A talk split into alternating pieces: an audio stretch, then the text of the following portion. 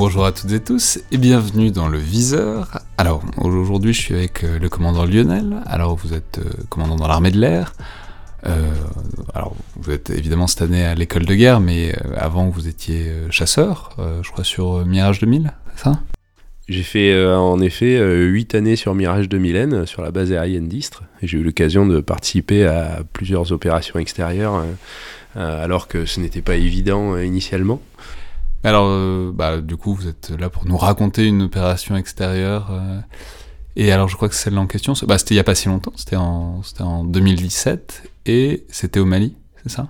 Effectivement, j'ai eu l'occasion de participer donc à l'opération Barkhane, euh, qui à cette époque-là disposait d'avions de chasse sur deux bases aériennes, à Niamey, au, au Niger, et puis plus à l'est, à N'Djamena, au Tchad.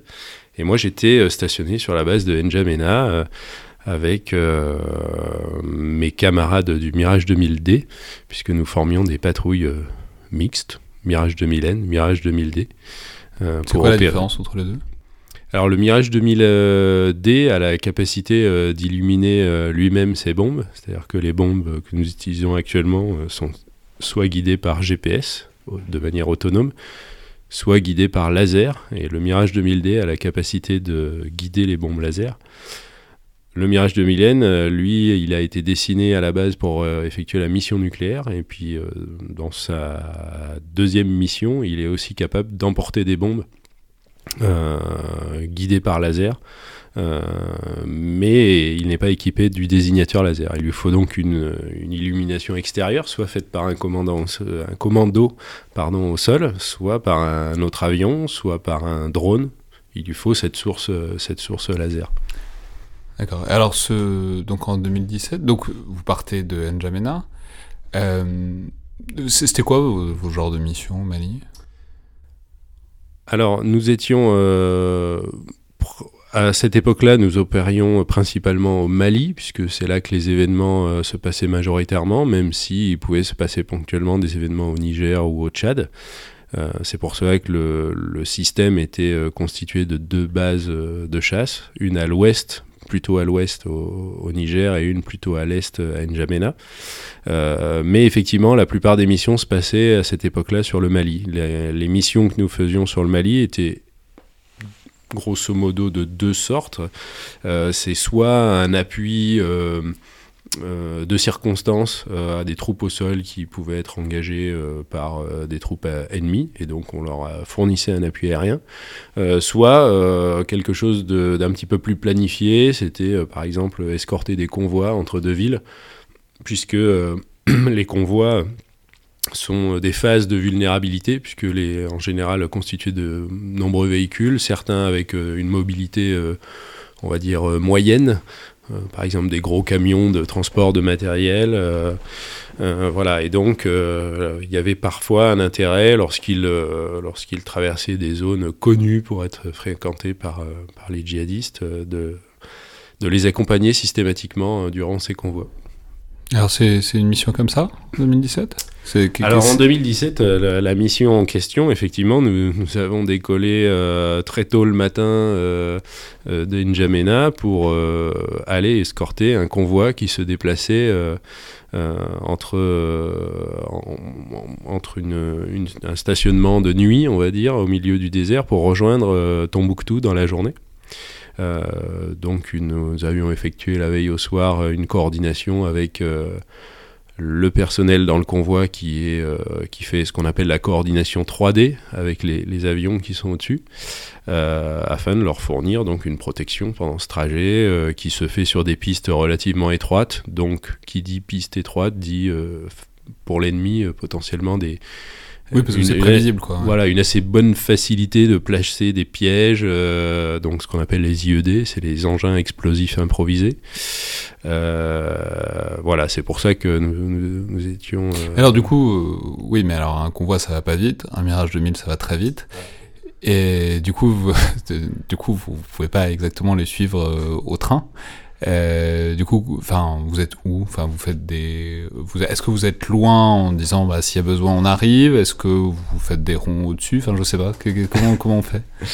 Alors effectivement, il y a tout un balai euh, qui s'instaure pour euh, qui s'installe pour euh, pour escorter un convoi. Donc ben on a un créneau qui nous est dévolu. Alors par exemple, c'est à la fin de leur bivouac la nuit, ils ont terminé de de se mettre en ligne de convoi pour 8 heures et nous par exemple, on va prendre un créneau de 8 heures à 11 heures ou de 8 heures à midi, souvent c'est ça, c'est 3 à 4 heures d'escorte. et donc pendant ces 3 à 4 heures, ça veut dire qu'on est à proximité d'eux. Euh, effectivement, elle se déplace à quelques dizaines de kilomètres heure, euh, parfois quelques kilomètres heure seulement, parce que le, terrain euh, du Sahara fait que eh ben, en fait, des fois, le franchissement est très compliqué avec un convoi de 50 à 70 véhicules. C'est très compliqué. Il y a des crevaisons, il y a des obstacles, il y a, il y a, des zones qui sont barrées par les pluies ou par un terrain plus meuble, ou, etc. Et donc, euh, c'est très compliqué. Et nous, pendant ce temps-là, eh bien, on tourne autour euh, du convoi. Et notre rôle, en fait, c'est d'assurer euh, la, la, surveillance des abords du convoi et également d'assurer euh, la surveillance de la portion de route qui, qui est en amont du déplacement et donc pour laquelle on essaye avec nos moyens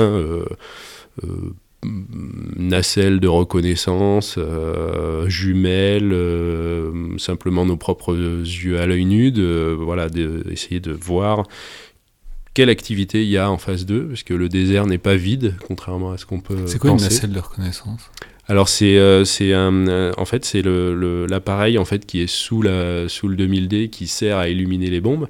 Euh, c'est il faut imaginer que c'est comme un comme une caméra en fait qui est doté de zoom relativement puissant. Oui, c'est un outil de surveillance. Quoi. Voilà, et qui permet en fait de, de scruter le sol euh, et donc euh, de d'identifier euh, voilà des choses qu'on ne verrait pas forcément à l'œil nu puisque nous volons quand même relativement haut et vite.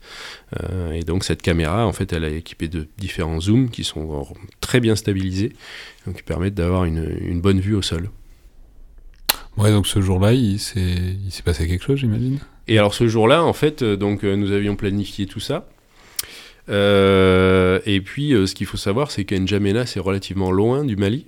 Et donc, nous avons décollé environ une heure et demie avant, avant notre début de créneau. Et donc, alors que nous survolions tranquillement le Niger en mode on pourrait comparer ça un peu à l'aéropostale, c'est-à-dire qu'on fait une très grande distance au-dessus du désert, c'est absolument magnifique. Euh, mais par contre, effectivement, compte tenu des portées des radios, etc., on n'avait pas forcément euh, tout de suite connaissance de ce, qui allait nous attendre. Et puis, arrivé euh, dans l'ouest du Niger,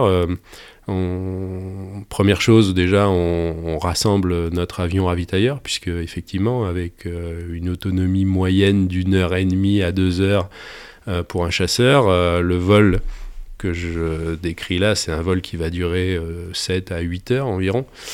Donc il nous faut plusieurs ravitaillements au vol. Donc la première chose qu'on fait quand on arrive au-dessus du Mali, c'est qu'on rejoint notre avion ravitailleur avec qui on va rester finalement pendant 3 heures à, faire de temps en temps, toutes les 45 minutes à 1 heure, des compléments de plein.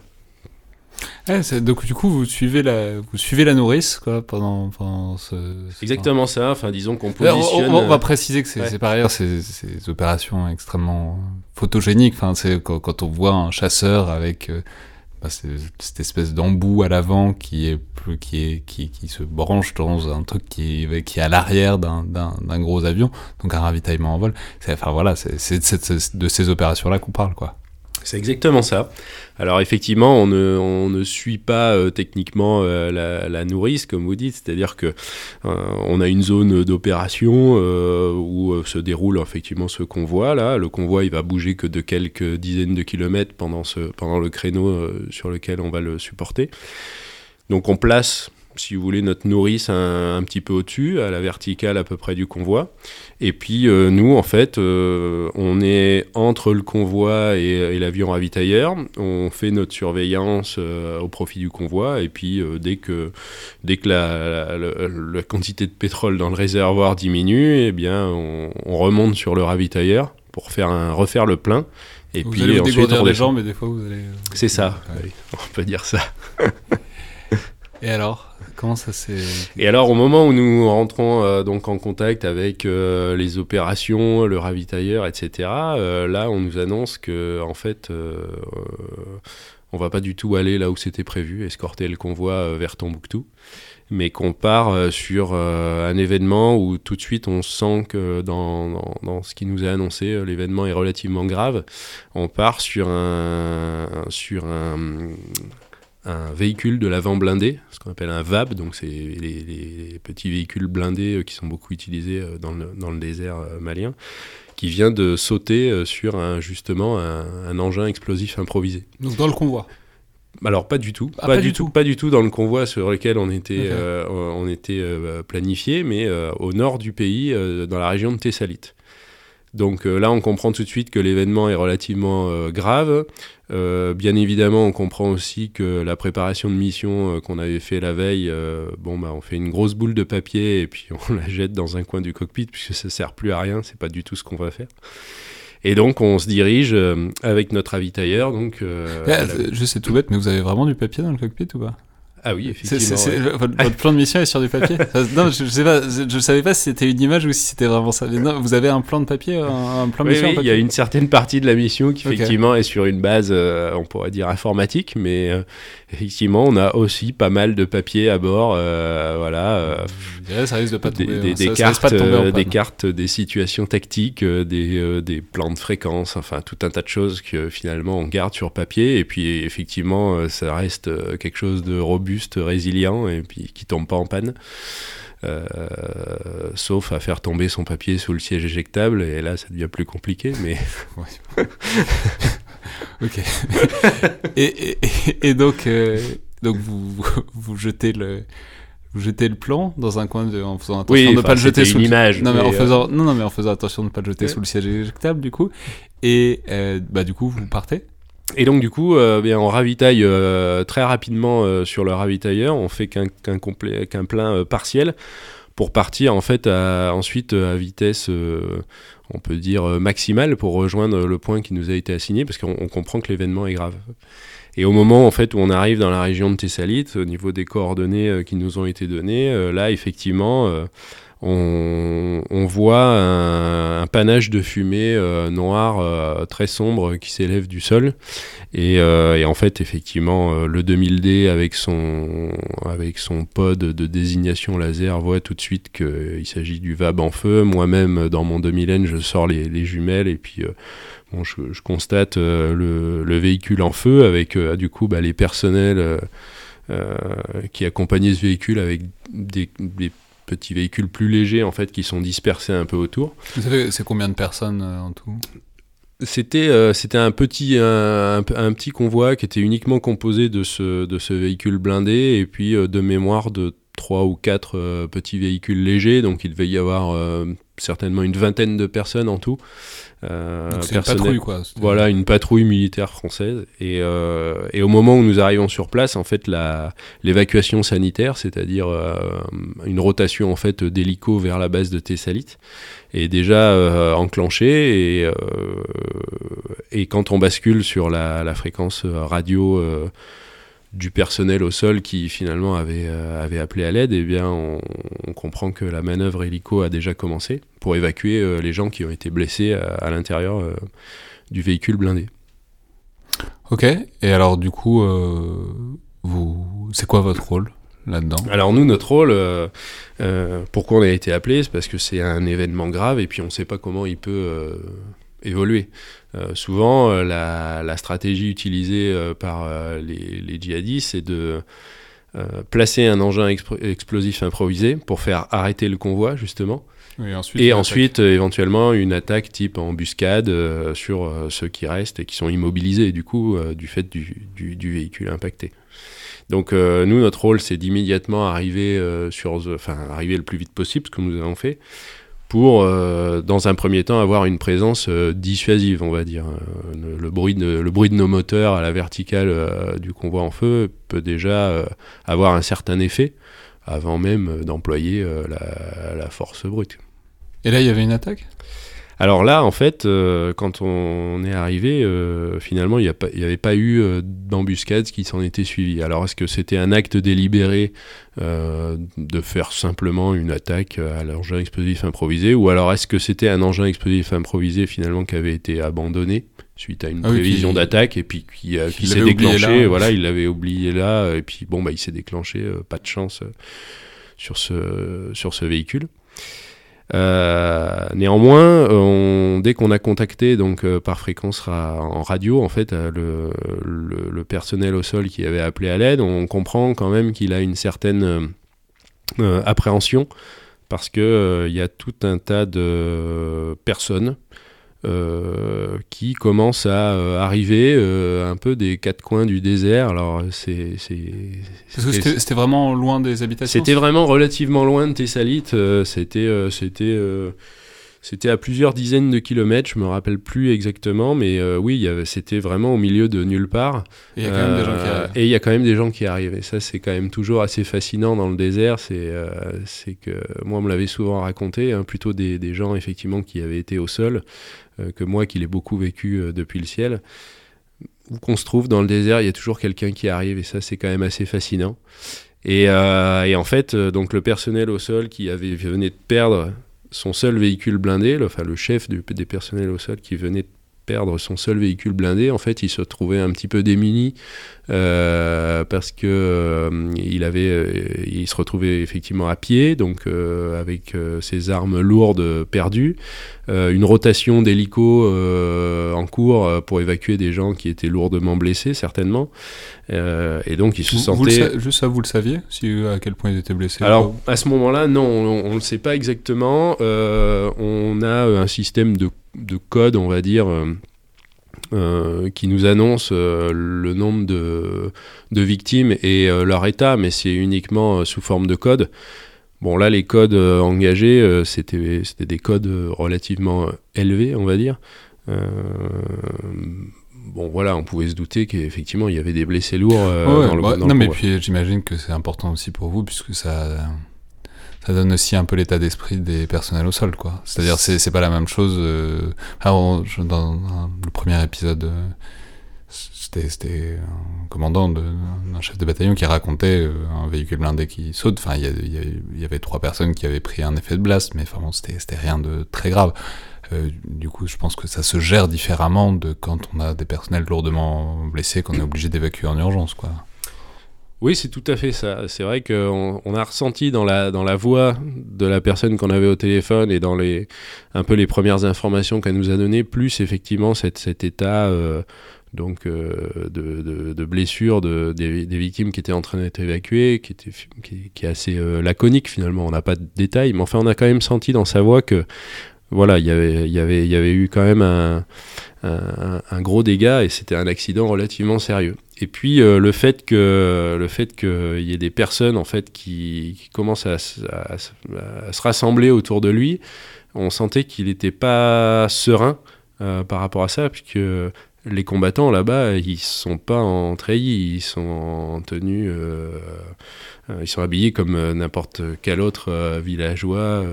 oui, mais en fait, c'est le pire du pire. Quoi. Il peut pas abandonner son véhicule, il peut, il a pas les moyens de le défendre comme ça, et il peut pas, il peut pas partir. Et alors, effectivement, pourquoi il ne peut pas abandonner son véhicule C'est que, bon, sa stratégie, il nous l'a expliqué tout de suite, c'est d'attendre que le véhicule finisse de brûler. Et une fois qu'il aura fini de brûler, de le remorquer jusqu'à Thessalite. il a déjà fait appel à, des véhicules qui vont arriver, mais certainement d'ici une heure ou deux, euh, voire plus, euh, de Thessalite pour euh, lui remorquer le, le, VAB incendié. Nous, on, lui propose des solutions. On lui dit bon, là, nos avions font du bruit, mais visiblement, ça ne suffit pas à, ça ne suffit pas à, comment dire à, éloigner les, gens qui se rassemblent autour de vous. donc nous, on lui suggère de faire ce qu'on appelle une démonstration de force. On appelle ça en anglais un show of force c'est-à-dire un passage euh, bas et rapide euh, sur, euh, sur la zone à protéger pour, démontrer en fait notre présence réelle et éventuellement notre détermination à aller plus loin si, si les gens venaient à être menaçants contre nos troupes amies. Ah oui, parce que pour l'instant là vous êtes à plusieurs centaines de mètres d'altitude, enfin juste ils vous entendent, mais l'idée c'est qu'ils vous voient quoi. Voilà, pour l'instant ils nous entendent, ils nous voient pas vraiment, et puis surtout tant qu'on n'a pas vu les 15 tonnes de métal euh, passant à 600, 600 nœuds, donc euh, plus de 1000 km/h au-dessus des têtes, euh, je vous assure que ça fait pas la même impression quand même. Et donc, je lui propose cette solution-là, qu'il accepte tout de suite. et après, petit point de détail, c'est vrai que dans les, troupes françaises au Mali ne, font quand même pas ce qu'elles veulent quand elles veulent. Et donc, euh, nous, on est obligé de demander une autorisation euh, à nos, hautes autorités pour employer, euh, pour employer la force. Alors, certes, ce n'est qu'une démonstration de force, mais dans notre dans nos cadres juridiques d'emploi de la force, c'est déjà un premier échelon. Donc c'est ce que je fais immédiatement en tant que chef de patrouille, je demande l'autorisation d'effectuer cette démonstration de force. Et puis là, on, sent quand même euh, l'inquiétude qui, redouble euh, de la part du personnel au sol qu'on a à la radio. Et donc euh, avec mon navigateur, puisque je suis sur un avion biplace, on, prépare notre, notre passage, donc c'est-à-dire bah, sur quel axe on va, on va le faire, à quel cap en fait on va passer, qu'est-ce qu'on va viser précisément par rapport au véhicule qui est en feu, qui peut potentiellement présenter une menace euh, par rapport à la position des personnels qui sont menaçants, euh, etc. La position euh, du soleil, la position des reliefs, etc. Et donc le temps de faire ça, ça prend quelques, ça prend une à deux minutes, c'est pas, pas bien long. Et puis nous voilà partis donc à plonger vers le sol en direction de, en direction du, du, du véhicule en feu. Quoi. Vous passez à quelle hauteur? Alors euh, là, le but, c'est de repasser euh, grosso modo le plus bas et le plus vite possible pour être, euh, pour être impressionnant. là, on doit, faire on doit passer à une, environ une cinquantaine de mètres au-dessus du sol. Et puis, par contre, ce qui, se, ce qui se passe au moment où on, on, se met à descendre, plus on se rapproche du sol, moins on voit le sol. Alors ça, c'est assez particulier, c'est-à-dire que il y, a, souvent dans le désert une espèce de brume de sable qui se voit pas ah. trop vu du haut. Vu du haut, on a l'impression que tout est clair. Et par contre, quand on arrive proche du sol, euh, à l'horizontale, en fait, on n'y voit presque plus rien. Parce qu'en plus, vous faites de la poussière aussi. Euh, alors ouais, la poussière, elle est plutôt derrière nous. mais... mais... effectivement, là, plus je descends, euh, plus et puis ça se passe en quelques en quelques secondes, tout ça. Plus je descends, moins j'y vois. Et alors j'avais pris pas mal de repères au début, et puis en plus, euh, il y a quelque chose qui est aussi assez fascinant, c'est que finalement, ça faisait des semaines qu'on était là en opération à beaucoup voler en haute altitude, et on s'était, euh, on s'était pas forcément rendu compte qu'il y a certaines zones du Sahara qui sont très vallonnées en fait. Et au moment où on commence à arriver proche du sol, deux effets se combinent, c'est-à-dire que je vois de moins en moins le sol, et en même temps, le peu que je vois, c'est quand même très montagneux. Et donc euh, là, je me dis, euh, euh, je me dis, bon, attention, est-ce qu'on peut continuer? Et puis là, tout de suite, il y a l'idée qui, l'idée qui, émerge dans l'équipage. On se dit, ben, on a un avion qui, est, qui, est, fait pour la mission nucléaire, pour, pour voler très bas, très vite, quelle que soit le, la météo et l'heure du jour ou de la nuit, grâce à un système de suivi de terrain. Et donc, euh, on passe euh, immédiatement d'un vol à vue à un vol euh, au suivi de terrain au radar. Et donc, on fait notre premier passage. la seule chose que je vois, finalement, c'est le panache de fumée bien noir, bien vertical du véhicule en feu. Et on passe à quelques mètres sur le côté du, panache de fumée noire au suivi de terrain automatique, donc très très proche du sol. et puis ensuite, une fois qu'on a passé au-dessus du véhicule, eh bien, on remonte. Et là, on remonte à, donc, euh, à, plusieurs centaines de mètres au-dessus, et puis on reprend l'observation, et puis le contact radio avec euh, donc le personnel du sol, qui, on, sent un petit soulagement, parce qu'en fait, effectivement, ça a eu son effet. Euh, les personnes se sont dispersées. sauf que en fait, bon, bah, les personnes, une fois que c'est terminé, les personnes reviennent et puis Et puis en fait, elles reviennent de plus en plus nombreuses parce que ça doit être l'activité du jour, l'animation du jour dans ce, dans ce coin-là. et donc, bien, finalement, en alternance avec le Mirage 2000D, on a passé euh, tout le créneau euh, d'évacuation euh, sanitaire parce que pendant ce temps-là, donc il y avait des rotations d'hélicos qui étaient faites entre Tessalite et Sevab, donc il fallait aussi coordonner bah, forcément le passage des avions de chasse avec les hélicos pour donc évacuer évacuer les personnels blessés. Et finalement, donc pendant un créneau d'environ 3 heures, eh bien on va en effectuer de mémoire 8 en tout pour euh, régulièrement euh, repousser les gens euh, et, leur, et, leur, et bien leur signifier que... Et ça marche toujours autant? Et ça marche assez bien. Alors les premiers, on les a fait sans les sans les sans éjecter de, de l'heure. Et les suivants, on les a fait en tirant des leurs. Donc ça ça, ça, ça, apporte, on va dire, un effet, euh, impressionnant euh, voilà, supplémentaire, c'est-à-dire que bon, y a, c'était comme des très gros feux d'artifice en fait qui sont injectés à l'arrière de, de l'avion, et donc euh, bien ça, ça, ça, apporte un effet dissuasif supplémentaire. N'empêche que l'effet a quand même été atteint puisque les gens ne se sont jamais rapprochés à moins de quelques centaines de mètres des, des, des, véhicules et donc des personnels qui étaient vulnérables. La manœuvre euh, d'évacuation par hélico euh, s'est bien passée. Euh, les gens ont été évacués et puis à la fin de notre créneau, effectivement, le VAM ne brûlait plus. Et puis les véhicules qui avaient été appelés en renfort pour le tracter sont arrivés. Donc finalement, le périmètre a été à nouveau sécurisé en vol. notre action a été déterminante pendant les trois premières heures.